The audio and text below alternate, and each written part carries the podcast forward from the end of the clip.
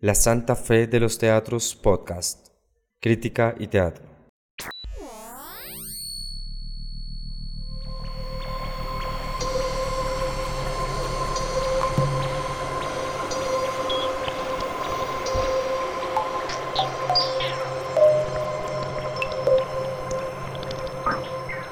Alexander Yerena. Creo que nos hace falta formación en crítica, formación en crítica tanto para ser crítico como para recibir la crítica. Rafael Sánchez. Necesitamos espacios de crítica eh, real. Kadir Rahim. Nosotros aquí seguimos y seguiremos. Tercos, cada vez buscamos más estrategias. Unos días llega buen público, otros días llegan cinco, pero si esos cinco hay que hacer la función, se les alce porque sabemos que estamos cultivando. Dubián Gallego. Hacer teatro siempre fue, es y será muy difícil.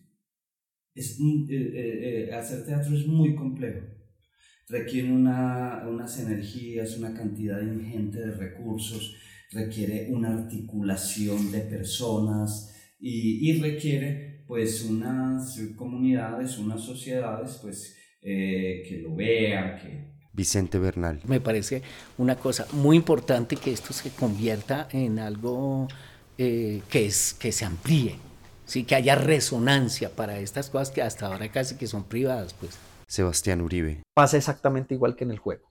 Las reglas uno no las conoce antes de poder meterse a jugar. Las reglas se conocen en el juego. ¿sí?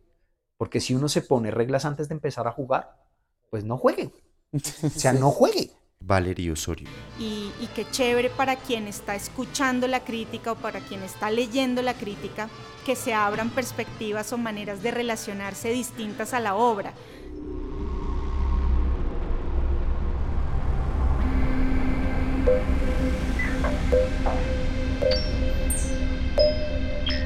Música original de Sebastián Giral.